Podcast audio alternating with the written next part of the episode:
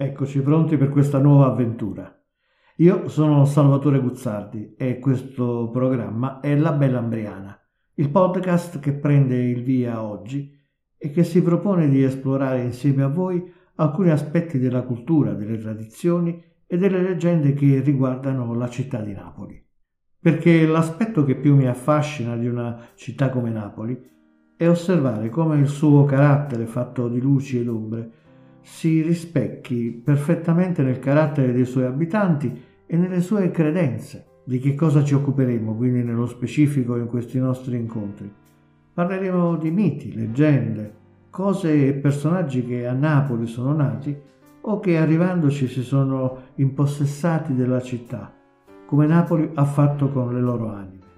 La bella Ambriana, perché tra i tanti miti, è quello che più si avvicina al nostro modo di essere, sempre combattuto tra bene e male, amore o avversione. Insomma, una figura che, come si dice a Napoli, cià che merega.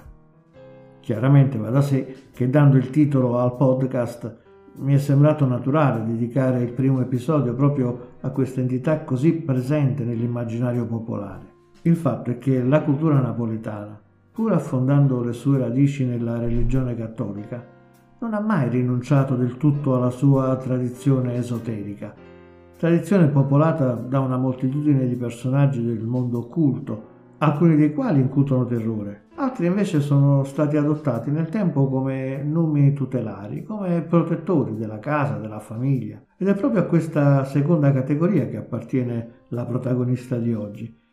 La Penabriana infatti è stata sempre vista come spinta da un sentimento generoso e benevolo, come protettrice della casa e della famiglia che la abita, dove porta armonia, serenità e benessere. Facciamo un po' di storia. Chi era la bella Ambriana? La leggenda parla di una giovane donna tanto bella quanto infelice. Fu abbandonata infatti sull'altare dal promesso sposo e sopraffatta dal dolore per questo evento, finì per perdere la ragione e cominciò a vagare per i vicoli della città come un'ombra, sempre alla ricerca di qualcuno che non riuscì mai a ritrovare. Quello che più amava fare era entrare nelle case dove trovava accoglienza da parte degli abitanti che, impietositi dalla inconsolabile tristezza della ragazza, cercavano di darle conforto in qualche modo.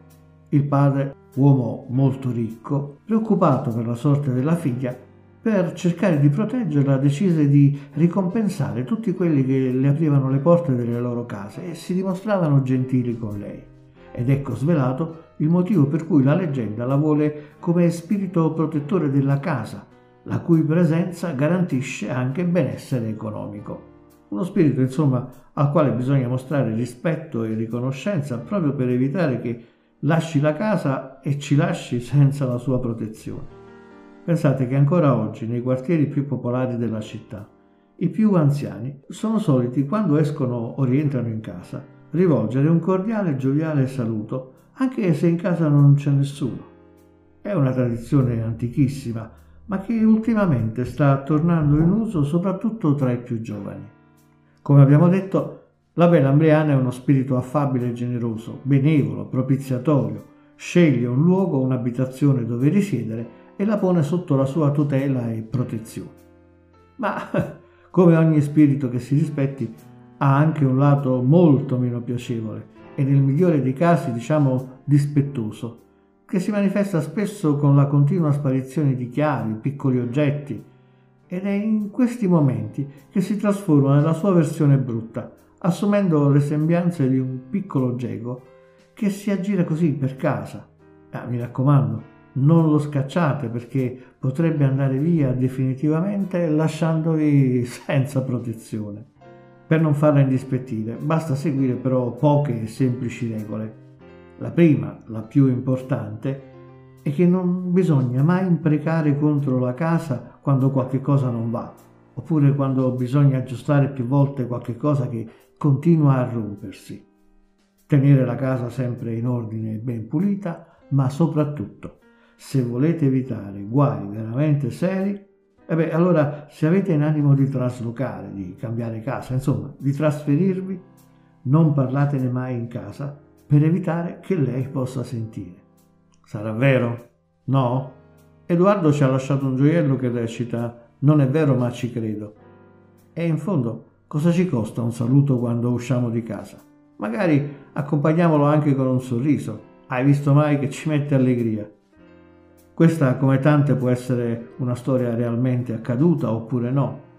Ma il punto non è questo. In ogni caso, come ha già detto qualcuno prima di me, la cosa importante è capire il messaggio che negli anni ha portato al popolo napoletano questa leggenda e che probabilmente ha fatto in modo di renderlo quello che è diventato. Un popolo che ha dato vita ad una città il cui primo valore è l'accoglienza, proprio quella che dimostravano gli abitanti dei vicoli quando accoglievano in casa la bella Ambriana. Una città in cui non si può fare a meno di aiutare chi ci capita vicino, magari anche solo per caso. Una città in cui condividere anche il poco che si ha non è una scelta, ma una necessità. Per quest'oggi è tutto. Vi do appuntamento alla prossima puntata.